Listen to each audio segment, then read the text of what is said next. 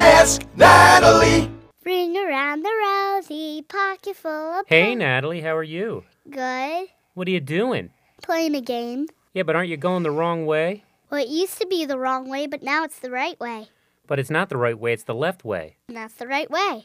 I don't understand. Well, now we have a new president, and he's kind of left of center. So I thought I'd try to experience life on the left. Well, that's pretty interesting. And how are you going to do that? Well, I'm trying to learn how to write with my left hand. Well, that sounds difficult. It is.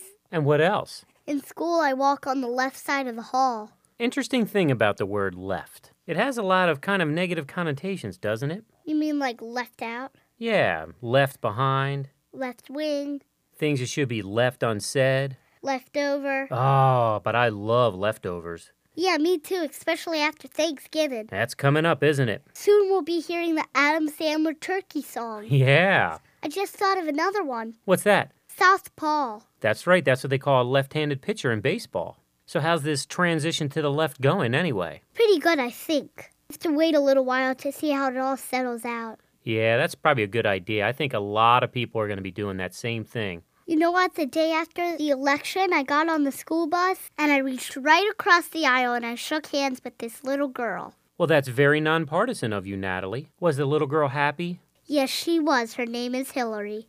Wow, that coincidence was out of left field. Yeah, kind of counterclockwise, wasn't it?